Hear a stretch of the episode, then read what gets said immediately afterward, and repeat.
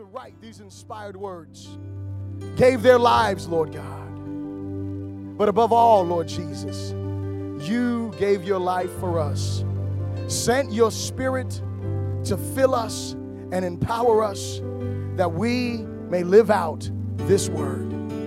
And so, Lord, as we look on your word this morning, Lord God, Father, it is not just something for today, my God, but it is something that I believe needs to propel us, not for just this year, but Lord God, for the rest of our lives, dear Lord. Father, we ought to be stretching continually, Lord God, growing in faith, growing in power, growing in intimacy, growing in revelation from you and with you, God. Father, we are not called, Lord, to be stagnant and still. And so, God, today I pray that as you have been challenging me, Lord God, as you have been stretching me and dealing with my heart, Father God, I pray, Lord Jesus, that you would give every one of us in this place ears to hear what your spirit is saying to your church, my God. Father, that we may obey your truth, that we may carry out your purposes. Father, we thank you so much for your grace. That is the reason why we're here. For your grace that will enable us to live out your commands. Father, we give you glory. We give you honor today. Speak to us. In Jesus' name we pray. Amen. You may be seated in the presence of the Lord. You should be receiving later on today, if you have not already, but you should be receiving the newsletter for the, the news link for the month of January. And in the from the desk of, there's something that you will find in there, and it is where I'm confirming what I'm going to preach this morning, where I'm sharing how it is God calling us, not me, not, not, not, not a man, not any particular movement or whatever the case is, but it is God Almighty who is calling the church and has been calling the church for some time now to another level. Part of the reason that we are not there is because there is some renewing that must take place within our hearts and within our minds. There's something that I, we, we've taught here from the beginning of this church, and it is that God is a God of order.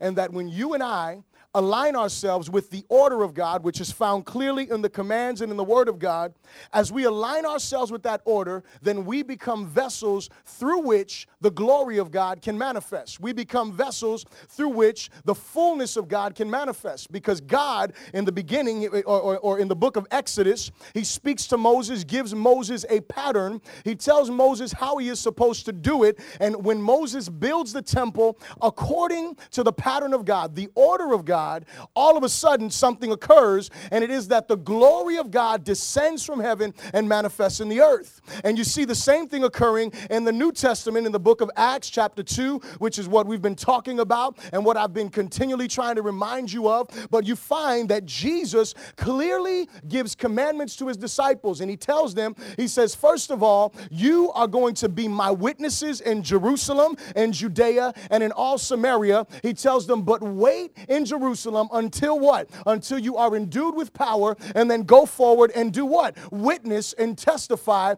of my resurrection power, speak the gospel to lies, and bring people into the kingdom of God. And then when we see through the book of Acts is that they did what Jesus said. They did what? They prayed and they sought the Lord. And because they prayed and they sought God's face, God responded to them in his time and he descends with power in his spirit. The glory of God descends upon them. But we don't don't see it end there in the upper room. We don't see it end there with the first message that Peter preached. But you go throughout the gospel, I mean, I mean throughout the book of Acts, and you find a continual manifestation of God's presence in every city where the church was found. You see a continual adding unto the church and adding unto the Lord in every city where the church was. And why is that? Because they were operating in obedience, they were doing what the scripture said to do. And so, what was happening was they were walking in order and in alignment with God, and His glory began to manifest. You see, but here's the reality, and I know this is going to be a little rough, glory to God, but it's all right. Look at your neighbor and say, Neighbor, get ready, because this might hurt. But no pain, no gain. Glory to God. Many of us have become comfortable right where we are. There is no urgency burning in our hearts to move to action in any specific manner. Ouch. Hallelujah. Help us, Holy Ghost. So when we hear this thing that Bishop says or that someone prays in the church about another level, we may concur with a nod or with an amen, but in our heart of hearts, we're good right where we are. Mm-hmm. It's time for another level. Amen. Hallelujah. Glory to God. But the question is in our heart of hearts. See, when you heard and hear in a prayer meeting or wherever that it was time for another level, what did you do? Did you start praying a little bit more intensely? Did you start digging into that word a little bit more diligently? Did you, did you decide, you know what, God, it's time for another level, and I hear you calling me, and so you know what? I'm gonna separate this day of fasting unto you. Did you do any of that, church? I'm, I'm not asking you to raise your hand, glory to God, because I'm sure some of you did, but I'm sure there's some of you, because I know God is speaking to us, amen. I, I, I'm sure there were some of you that said, Yes, Lord, take us to another level, but that's exactly what we said take us. In other words, Lord, grab me like a rebellious little kid throwing himself on the floor because he don't want to listen to daddy and yoke him up. Yoke me up, Lord. Mm-hmm. I've never seen that in a supermarket somewhere. I know that ain't none of your children, glory to God. But you know, someone's children's, someone's child acting foolish like that, throwing himself on the floor, kicking and screaming. And what happens? Daddy or mommy, someone comes over there, glory to God. Yoke him up, hallelujah. Grab that boy. What's wrong with you? Wait till I get you to the house. Mm-hmm. Some of y'all didn't even make it to the car in the parking lot. Glory to God. Almost went to jail, but listen, listen, listen. It's all right. You saved today. Hallelujah. God's mercy endureth forever. But that's how some of us are, church. We are waiting for God to yoke us up and take us to another level. And I want you to know that that's not how it's going to happen. It's not going to happen that we're going to feel so good that we're just all of a sudden going to just start running after Him. No, no, no, no, no. We are going to have to respond to the Lord and say, God, it's going to be tough. It's going to be hard, but you know what? I'm going to move forward. You see, but many of us, like I said, we're comfortable. We're good right where we are. I don't, I don't need that much more of God. I may need a little bit more blessing, right, Jimmy? Hallelujah. Glory to God. I might need a little more blessing, but I, but, but, you know, I, I don't got to go to a whole another level. Church, we got a whole bunch of levels to go to get back to the glory that once dwelt in the earth in this thing called the church. Not just a level, See, because when I when, when, when I used to say, Lord, it's time for another level, you know, I was, and I have to be very honest with you, I knew that it was another level of revelation. I knew that it was another level of intimacy. But you know what? I didn't understand that the next level before all of that stuff there is brokenness and consecration and separation to the Lord. And you're like, Bishop, how did you not know that? Listen to me, listen to me. Because I thought, just like many other believers, I'm okay right where I am.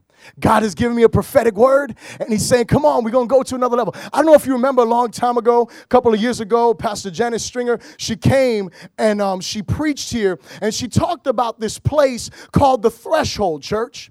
And when she talked about the threshold, she explained something that it stuck with me. I have, I have it on, on, on, on, on CD, and if you don't have the message, you can get it. But she spoke about this threshold and she said that that threshold was a place and i remember she was talking about the greek or the hebrew and she said that it was the word that had that, that, that symbolized a python grip on, on whoever's trying to move to that next level and here's what i understood what I understood that day is I said, man, you know, we, we, we, we got we to press through. And I said, okay, we'll praise harder. No.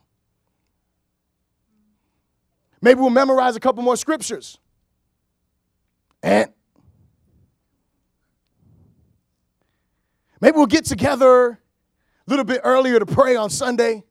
Eh. And so, but what I understood is that God is calling his people who really want that next level, that next glory, that next faith, that next strength, that next power to say, you know what, God?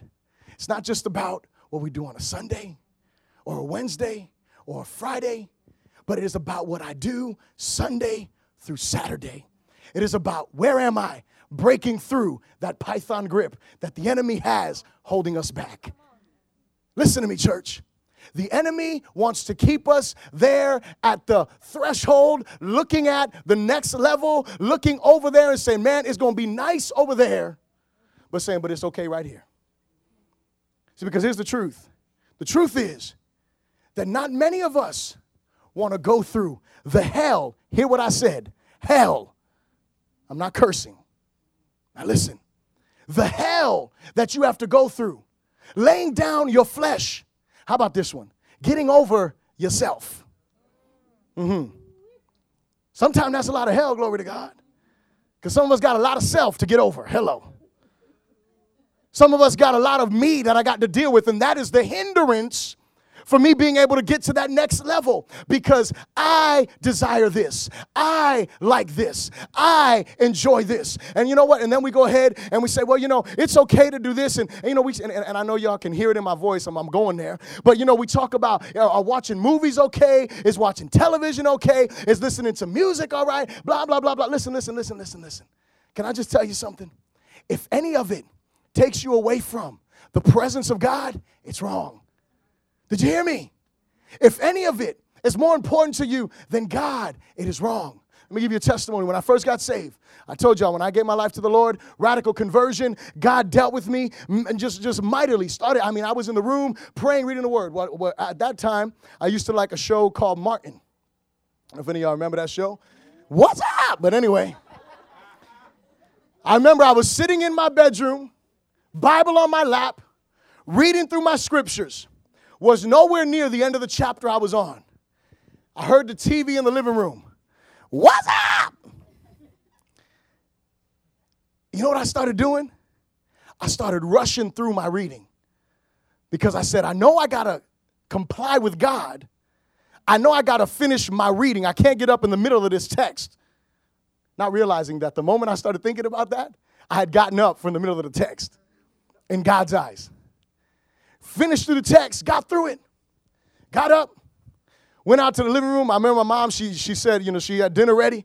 Big old plate of food, glory to God, my favorite food in front of me. And I sat down in front of the TV and I took the first bite, and my appetite was gone. I felt so grieved.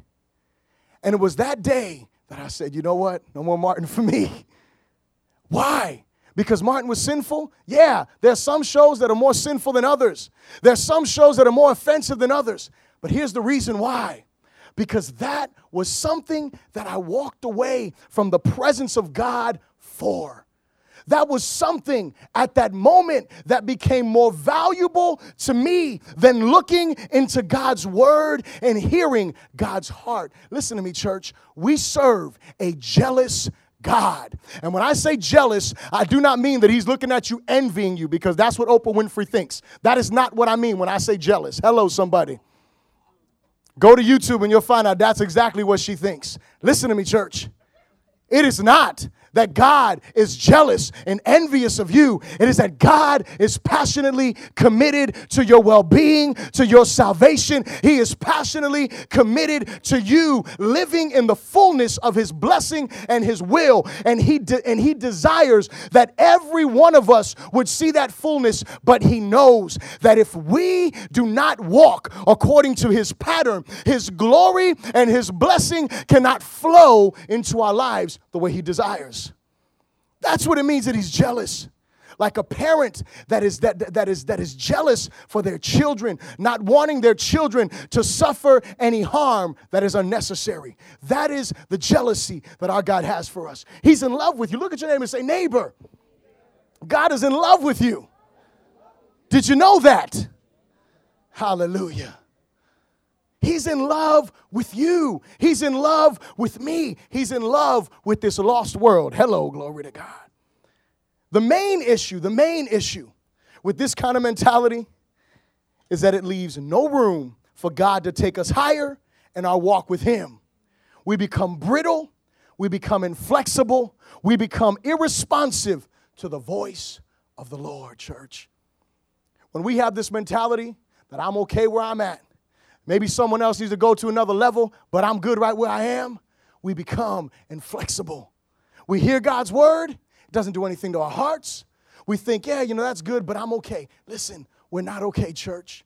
If we read through the Gospels, we read through the book of Acts, we read throughout, just go through the New Testament, and we see what is said in this New Testament that God is speaking to us after the cross. Amen? We look at that and we will see that we are not okay, that we have a long way to go, and that's where I want to go. I don't know about you, glory to God.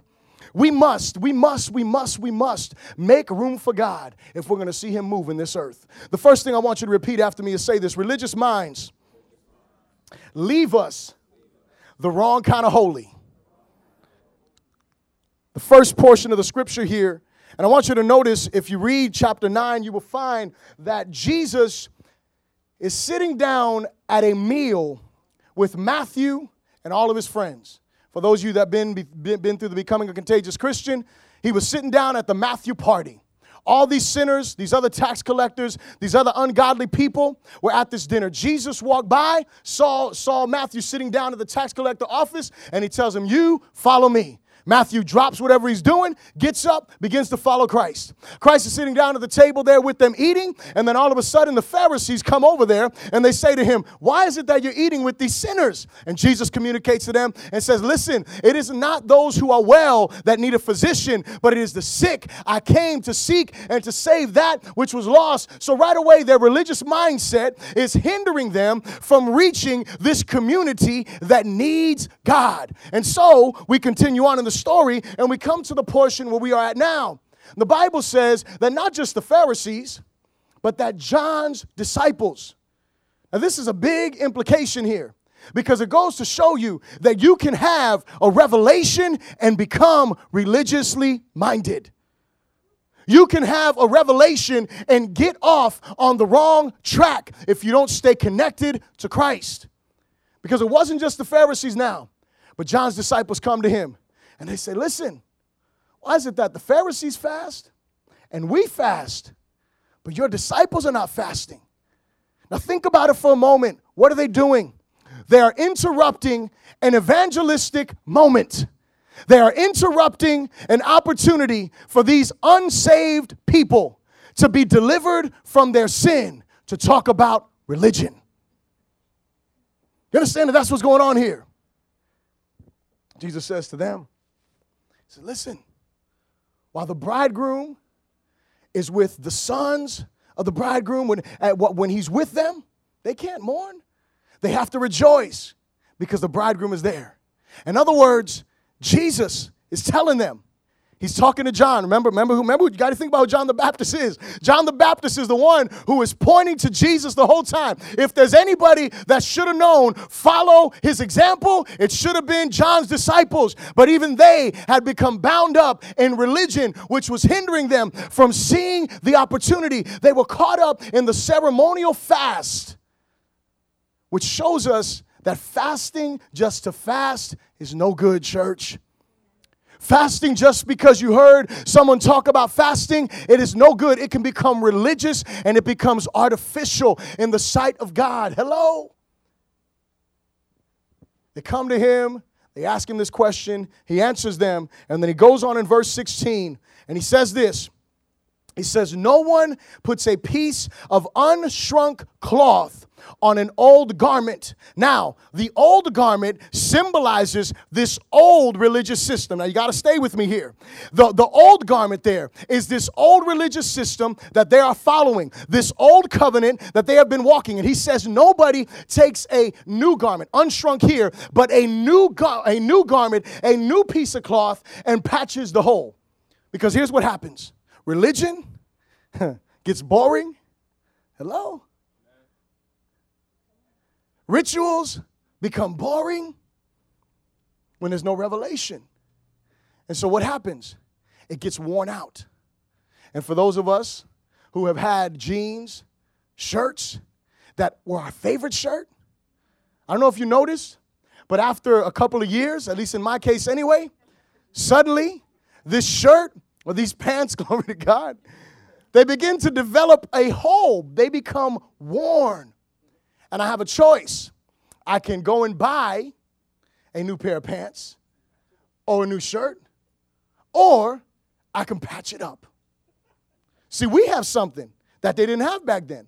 We have pre shrunk patches, glory to God. So they're not going to shrink when you wash them. But see, that wasn't the case in that day there. And so Jesus says, listen, if you put this patch on that hole, in other words, if you take this gospel revelation that I'm trying to give to them and you try to patch up the hole, you know what's going to happen? It is going to tear away from the tear away from that that garment and it's going to make the hole worse. Remember I said it leaves us the wrong kind of holy. It leaves us empty instead of full. See, that's what religion tries to do, church. Tries to just patch up the holes. But Jesus came to give us wholeness. Jesus came not to just fix us for the moment, but to fix us for eternity. Jesus came to fix us so that way we would be able to offer life to who? The lifeless. But the disciples of John and the Pharisees, they come and they say, hey, we're over here fasting, we're consecrated, we're holy, we're living righteous. We're in, in, in, our, in, in our day, you know, and, and, and for some of us that, you know, come from the Pentecostal church, glory to God, we don't go to movies, we don't cut our hair, we don't shave hair anywhere, we don't put on deodorant, glory to God. we don't utilize makeup, praise the name of the Lord. I heard of one church that they don't wear red, glory to God, because it's a provocative color, glory to his name. We're sanctified. Just crazy, church. Crazy, crazy, glory to God. But you know what I can tell you? Can, can, can, can, can I just say something? Because I know we always get on the Pentecostal church. Can I just tell you the honest truth? And all of their ignorance in those areas, they were doing it, and some of them still do it because they desperately want God. And you know what? While we laugh at them, I can applaud them because at least they're doing something to try to have the presence of the Lord. Now, is it right? Of course not. Would I come in here and say we can't wear red and you gotta, you know, no, y'all would leave me, glory to God. Be like, Bishop, we love you. We appreciate you, but we're gonna find somewhere else where we can live. Hallelujah. In red. But these people come and they have this religious mindset.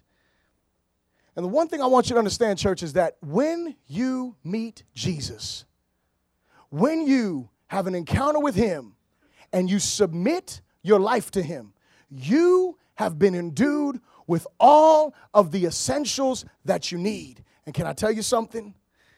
The worst thing for newborn babes in Christ sometimes is the fathers of the faith, those know it all Christians. What do you mean, Bishop? Because what they end up trying to do is they end up trying to make you look like them, look like their group, rather than looking like Christ. They want you to believe like they believe instead of believing what God's word says. If there's one thing that I can thank the Lord for is that when I got saved, I didn't have, you know, somebody just up up in my face telling me this was this and that was that. Yeah, I had correction because I needed some glory to God. Hallelujah. But I didn't have somebody sitting there saying, "Okay, when you read this, this is what that means." This No, no.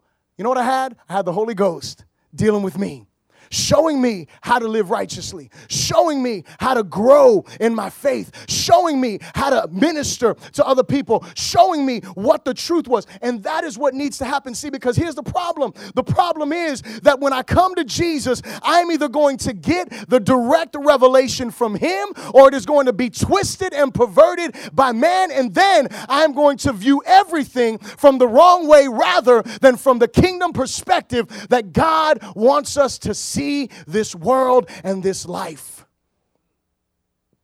And so sometimes, sometimes, the worst for newborn Christians that have all the essentials. These disciples, they didn't need to go into this fasting then. They needed to walk with Jesus. They needed to serve under Christ. They needed to know him. And that way they would be able to bring life to Jerusalem and through all of the world. So they had this opportunity to walk. And here's the thing religious people are always looking for ways to patch things up. Yet the patches that are prescribed by men will only leave us dependent upon another patch. Christ came to renew us and create wholeness in our lives. You see, when I try to do all of these religious things, church, what ends up happening is I end up fixing this for now, but like I said before, God wants to fix you for eternity. I said it a couple of weeks ago. God does God doesn't want to just fix the problem that you're facing. God wants to fix you and that way you won't go through that problem again. Hello. He wants to deal with us and make us the men and the women of God that we're called to be. Say this with me religious mindsets leave God out rather than bring Him in. Sometimes our greatest efforts to be righteous and please the Lord are tempered with legalism that inevitably make us too rigid to truly house the movement of God. In verse 17, Jesus goes on to say, Nor do they put new wine into old wineskins. And so now again, we have this example. The old wineskins are this old legalistic system in which the people were living in that day, trying to please God, trying to do everything everything they thought was right, they got caught up in the wrong thing. They were caught up in the ritual rather, in, rather than in the heart of what they were doing. They were caught up in doing all of the external things rather than worrying about where, where their heart was in relation to God. And so they were trying to carry this, this, this, this, this, or, or they were trying to please the Lord. And so Jesus goes on and he says, No one takes this new wine, this fresh revelation and pours it into old wineskins. No one pour, no one takes this new life and pours it into these old wineskins that are not going to be able to sustain this and hold this. And what, what does he say? He says, or else the wineskins break, the wine is spilled, and the wineskins are ruined. I love that there. He didn't say that the wine was just wasted. He said the wineskins were ruined. Why is that important for us? Because it shows us that God wants to deal with the wineskins. He doesn't want me, He doesn't want you to burst under the pressure. He doesn't want to destroy because a lot of times we think that, you know, God wants to destroy His church or God wants to destroy His people. God doesn't want to destroy anything. What God wants to do is He wants to renew it, He wants to revive it. And what God is looking for, church, is He is looking for a place to pour out His Spirit. He is looking for a place that he can deposit his glory and his greatness. He is looking or searching for a people who will grow with him. You see, what we know, and I know that most of you know um, a whole bunch of stuff about the wineskins, and we realize that back in those days, you know, they, they were living in very arid and desert places. And they didn't have, you know, bottles. They couldn't go, you know, to the store. They didn't have Zephyrhills and all that kind of stuff, y'all. And so they had to carry, whether it was wine, whether it was water, water, whether it was milk, whatever it was, they had to carry it in something. And so they would take these wineskins, they would take these animals, and after they would strip them bare and they would condition them, they would take them, and then what they would do is they would sew them up, and then they would pour the liquid inside of them. And then that's the way that they carried it. So you got to think about this. Wineskins were very important to the people back then because if they didn't have those wineskins, you know what that meant? That meant that they weren't going to have anything to quench their thirst. Hello. Very important stuff. But the way that they kept those wineskins from getting dry in those areas was they used to lather them in grease or oil. And that way the wineskins wouldn't get dry. That way, the arid, the, the, the, arid air that was there, that was so dry, it wasn't like Florida that is just, you know, so humid, glory to God. Hello. Like Arizona somewhere, you know, just dry, dry, dry. And so that way this didn't happen, they would keep it with that. So, what does that mean for us? Well, first of all, first of all, what we've got to do to make sure that we don't become inflexible, that we don't become dried up, is we've got to make sure that we remain in Christ, who is the anointing, that we remain in His Word. Which is the truth. That we remain in his spirit, that we remain in him so that way we can be able to handle and we can be able to grow with God. And when God calls us to stretch, we can stretch because we're not brittle. Hello because we are still flexible, because we still want. See, what, what happens to us is that we get to a place many times in our lives and we think that we have arrived. We've memorized so many scriptures, we know so many doctrines, we've done all of these wonderful things, and now we have all of this knowledge and we feel like, okay, you know, I pray enough. Listen, church, it should never be enough. There should be a growing desperation for God within your heart that continues to grow day in and day out. You should never feel that you have arrived because if you feel that you have arrived, you feel that you're okay where you are. Listen, this message is for you more than anyone else in this place. You feel like I'm good and I don't have anywhere to grow and I don't have anywhere to stretch. The devil is a liar. You need to stretch after God. You need to stretch after what God wants. You need to run after Him with all of your heart and with all of your soul. God is looking for a place where He can pour out His Spirit and He can do great and mighty things. But we have got to be able and we have got to be willing, church, to grow with Him. We've got to be able to remain elastic like as God moves, as we go through whatever we're going through, as we face whatever we're facing. I want you to turn with me really quickly to the book of Psalms 119, please.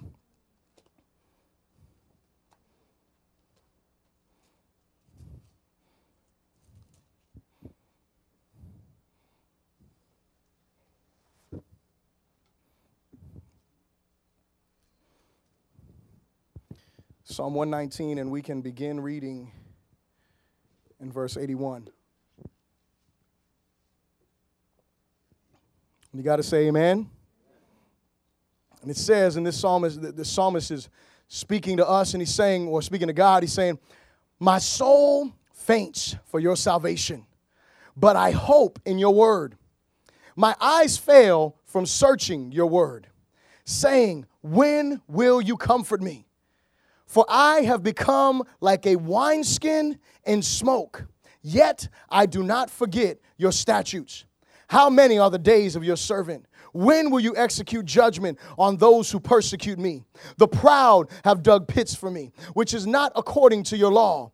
All your commandments are faithful. They persecute me wrongly. Help me. They almost made an end of me on the earth, but I did not forget your precepts. Precepts. Revive me according to your loving kindness, so that I may keep the testimony of your mouth. Now I want you to know that the person who wrote this psalm, I'm not exactly sure who it was, but the person who wrote this psalm, he was, was, was a person who loved God's word, passionate about the word of God passionate about, about obeying and about living out the commandments of the Lord. He communicates. You read throughout Psalm 119, the longest psalm there is, and you will find there is so much wealth there of how we should be passionate about the word of the Lord. So this was not a person who wasn't passionate about God. This was not a person who was not passionate about his word. But he says something in verse 83. He says, For I have become like a wineskin in smoke. And I want you to repeat this with me. Religious mindsets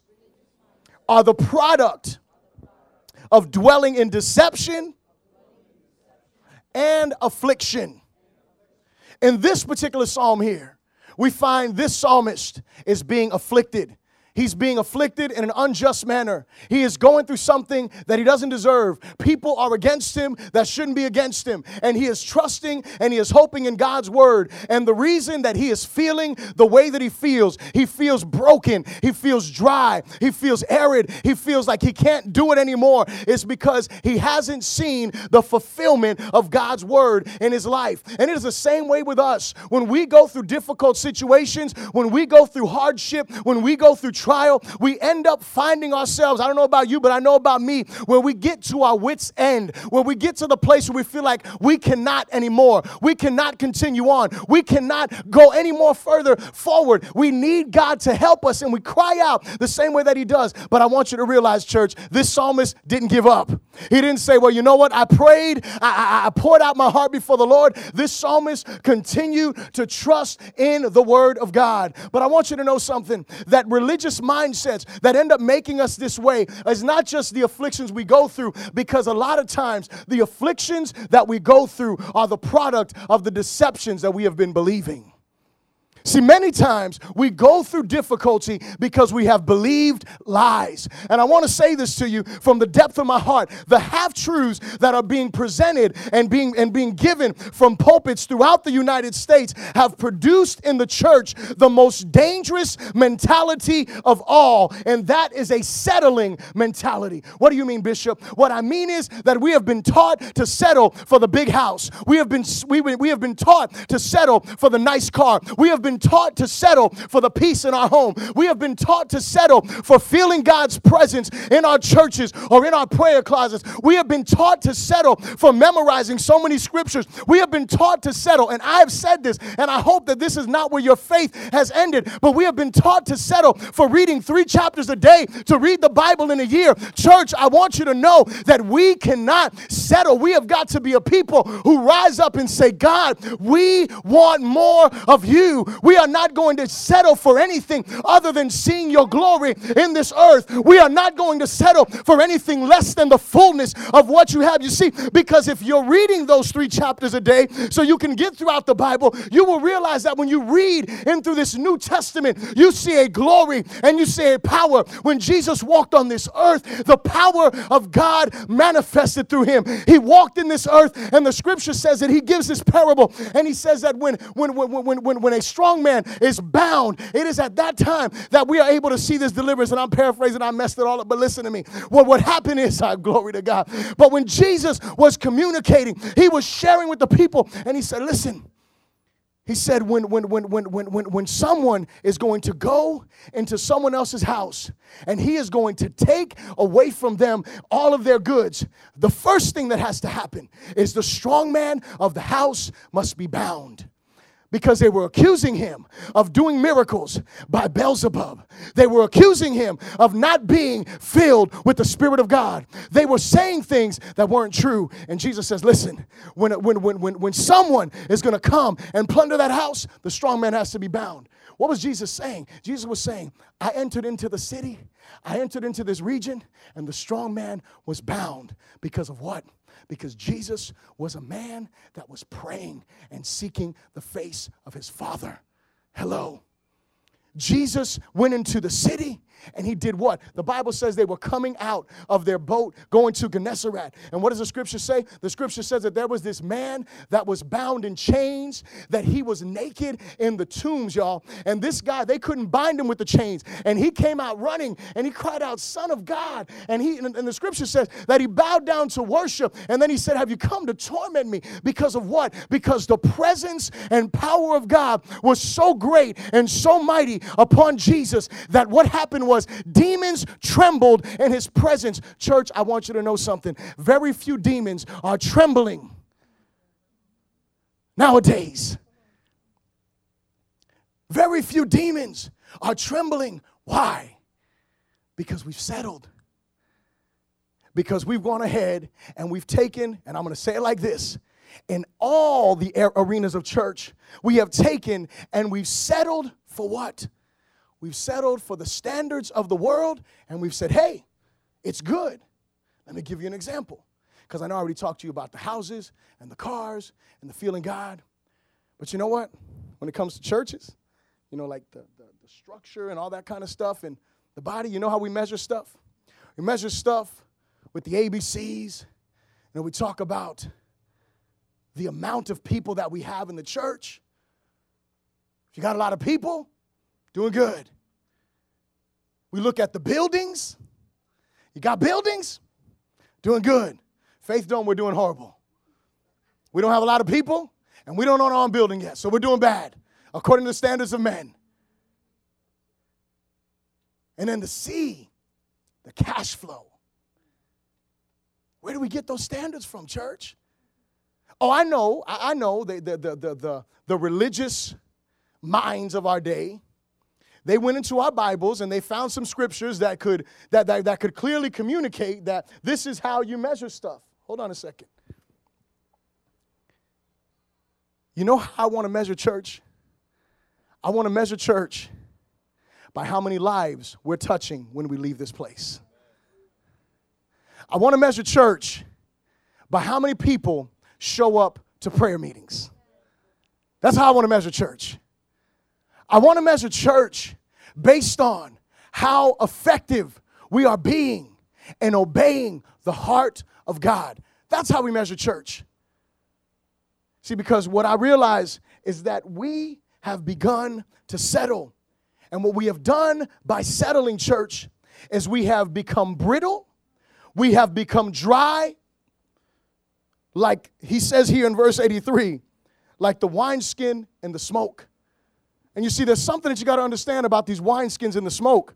It goes back to what I said in the beginning about sometimes the know it all Christians who know everything and want everyone to believe how they believe. The issue is this the smoke they would utilize to make the wine taste a certain way. So, what they did was they took the wineskin while it was fermenting. Remember, you pour the wine in there, start stretching the wineskin. And so what they would do, they wanted it to taste a certain way. It's kind of like us, you know. We go ahead and you know you have different things that you do when you're going to barbecue and you want something to taste a certain way. You use a certain type of fuel there, and so it was the same situation, same exact scenario. They would go ahead, take the wineskin, hang it over the smoke. The smoke would be there, and what would happen is, as it was growing, it would ferment. But you know what the smoke would do? The smoke would dry out the wineskin faster than normal. Again, we go back to looking at things not the way the scriptures show us to look at them. And then what happens to us is we end up giving in to a lifeless gospel message. Listen, I hate to even have to say this, but to make the point clear, I listened to a, a, a television broadcast the other day. I think it was on TBN, it may have been another channel. And they were interviewing this particular pastor.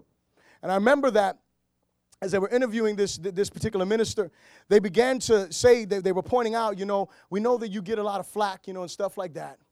And they said, but we want to do this show so that way people can see and experience the greatness of your church.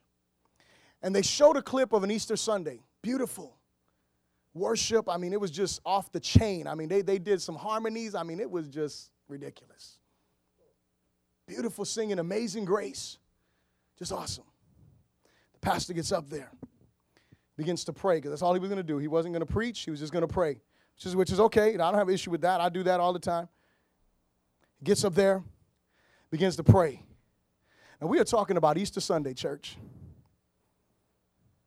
And as he begins to pray, I'm listening to him. I'm, I'm like, yes, praise the Lord. He's going to get up there and pray and begins to say, Lord, we thank you because we're free. And I say, glory to God. Jesus came to set the captives free. Hallelujah. Began to communicate in his prayer to the Lord God, we thank you because we're free from depression. We're free from discouragement. We're free from low self esteem. We're free. We're free. And went through all of these things that we're free from. We're free from poverty. We're free from lack. Never once, church, did he say, We're free from sin. My issue with that is the only reason why you're free from depression is because you're free from sin. The only reason why you are free from poverty is because you're free from sin. The only reason why you are free from sickness is because you are free from sin. The only reason why you are free from anything that you are free from, it all starts with being free from sin, church. And we have got to understand that the gospel message that we are hearing nowadays is not saving people. It is not delivering people. It is filling buildings. It is getting ratings all over the charts on television, but it is not delivering souls the way that the first church was bringing deliverance to souls. Read the messages. Just read through them. They're not very long. They're a lot, they're a lot more short-winded than me, glory to God. You can read them in about five, ten minutes, and you will see how they communicate clearly what the issue is that Jesus was nailed to that cross, and that way we could be saved because the Jews were not paying attention. They weren't seeing that this was the Savior, this was the Messiah, and their blood, His blood, was on their hands. This is what they're communicating. They're not talking about, hey, God wants to free you from self from low self-esteem today. Listen, church, we have settled. And I don't know about you, but I refuse to settle anymore. I refuse to settle in any area because what we need is a people who will look at this holy book once again with new eyes and believe what it says and believe that what it says and what it shows can be again. And not only that, but that they are desperate and unrelenting in their pursuit of God until they see the glory of God fill the earth. This is what has to happen in the days in which we live. That we become a people who take this word literally and take this word seriously. And we say, God, you said in the book of Hebrews, and I love the book of Hebrews because it communicates a scripture that I don't know if we know what we're saying when we say it, but we say this all the time Lord, you are the same today, yesterday, and forevermore, right? We pray that scripture. Lord, you don't change. But you know what it says?